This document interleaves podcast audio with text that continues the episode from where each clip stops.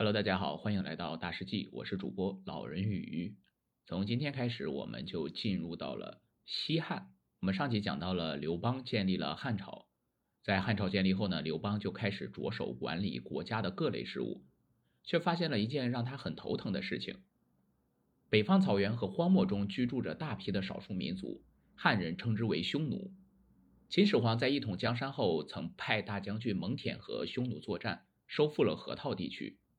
在秦朝逐渐败落的时候，匈奴的头领头曼单于被自己的儿子冒顿单于杀死。冒顿继位后吞并了别的小政权部落，势力日益强大，并趁楚汉之争的机会把河套地区重新夺了回去，还占领了朝那、肤施几个地方，虎视眈眈地注视着中原大地。汉朝建立后，韩王信因为战绩显著而被刘邦封王，赏赐颍川地区，都城定在阳翟。公元前201年，刘邦担心汉王信所在的封国离北方游牧民族较近，日后会和匈奴勾结，便借口抵御匈奴入侵，要求韩王信从阳翟，也就是现在的河南禹州，搬迁到晋阳，也就是今天的山西太原。韩王信却请求刘邦把自己派到马邑去，刘邦答应了。不料韩王信搬去马邑不久，匈奴就开始攻打马邑。这一下，刘邦对汉王信的怀疑更加深了。他写了一封措辞严厉的书信。韩王信一看，知道刘邦对自己已经有了误会，干脆一不做二不休，真的和冒顿单于勾结起来，共同攻打汉朝，并主动把马邑献给了冒顿单于。接着，韩王信带领匈奴部队闯破雁门关，一路南下，攻占了太原郡。公元前200年，汉高祖刘邦决定亲自出征，平定匈奴，镇压韩王信。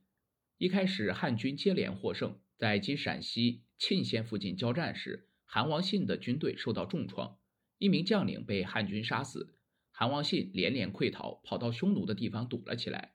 他的几名部下找到了战国时期赵国王室的后裔赵立，立他为王，然后把韩王信的残余部队规整起来，继续和汉军作战。匈奴布置了一条很长的战线，从广武到晋阳，以此来阻止汉军的北上。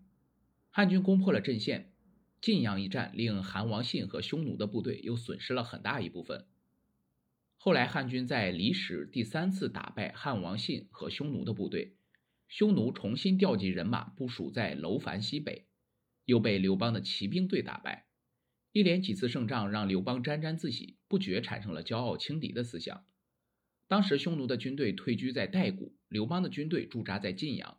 经过前几次激烈交战后，刘邦认为匈奴势力已经大减，打算一鼓作气把他们全部消灭。在发动进攻之前，他想知道匈奴的现状如何，于是派了好些人去前线打探消息。谁知道冒顿单于知道了，就把匈奴军队中的精锐士兵都藏在后方，借安排些没有作战能力的士兵排在队伍的前面。前来打探消息的使者一看，乐得马上回去和刘邦汇报情况，每个人都赞成立即发动进攻。刘邦决定派刘敬去查探一下，看看情况是否属实。刘敬回来后和刘邦说，匈奴军队看起来确实不胜作战，但冒顿单于肯定是把精锐部队都藏了起来，故意迷惑我们，臣以为汉军不可轻举妄动。刘邦一听就不乐意了，开口就责骂刘敬贪生怕死，灭自己的威风，助他人的气焰。他下令把刘敬囚于广武城的监狱里，等到打败匈奴之后再来处置。刘邦先带领骑兵队赶去平城部署作战前的准备，等步兵队到达之后就可以开战。当骑兵队走到白登山的时候，埋伏在此的匈奴军队立即现身，前堵后截，令汉军动弹不得。骑兵队只带了少量的粮食，步兵队一时半会儿无法赶来支援。刘邦指挥了几次突袭都没有冲出包围。冒顿单于把士兵分成4队，从4个方向围住汉军，轮流发动进攻。几次下来，两方军队重伤不断，谁也没有制服对方。北方的冬天特别冷，汉军的士兵都是南方人，经受不住严寒，很多人身上都有了不同程度的冻伤，严重的被冻掉了手指头。匈奴军队虽然粮草充足，装备齐全，但汉军誓死抵抗，一点可乘之机也没有。两军在白登山对峙7天，刘邦愁得向身边的将领征求解围的方法。陈平告诉刘邦，冒顿单于特别宠爱阙氏，不妨派使臣带着金银珠宝去贿赂他，说不定能引得单于退兵。刘邦答应了。陈平和另外一位将军带着珠宝首饰和一幅美人画，偷偷潜入匈奴营中，找到了阙氏，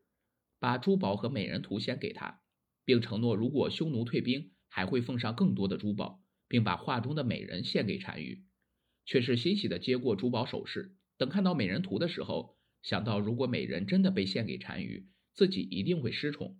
于是他答应劝冒顿单于放过汉朝皇帝，请陈平把美人图收回去。晚上，阙氏对冒顿单于说，两军交战始终没有分出胜负，双方都损失不少，即使单于得到了中原，我们也不可能习惯那里的生活环境和饮食，何必非要和汉朝争夺呢？况且汉朝皇帝被困许久，始终没有大碍，无疑有神明相助，单于还是放他们离开吧。冒顿单于听了似信似疑，第二天去观察汉军，始终不见慌乱的情况，就相信了阙氏的话，下令撤走一部分军队，让刘邦突出重围。刘邦率骑兵队匆忙从匈奴队伍的缺口中逃出去，回到都城后的第一件事就是把之前赞成攻打匈奴的人都杀了，然后把刘敬从监狱里放出来，封他为关内侯，赏赐了不少财产。冒顿单于虽然放走了刘邦，却一直骚扰北方边界上的城镇。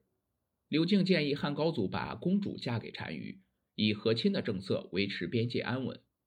吕雉不肯让女儿去和亲，刘邦于是找了个女孩代替公主嫁给冒顿单于，带着大批的金银布匹，由刘敬护送前往北方，同时还承诺每年送给匈奴一定量的粮食和生活用品。这一举措缓解了汉朝和匈奴的关系，让汉朝的百姓免去了战争之苦。好了，我们今天的故事就讲到这里，欢迎大家评论、点赞和转发，我们下期再见。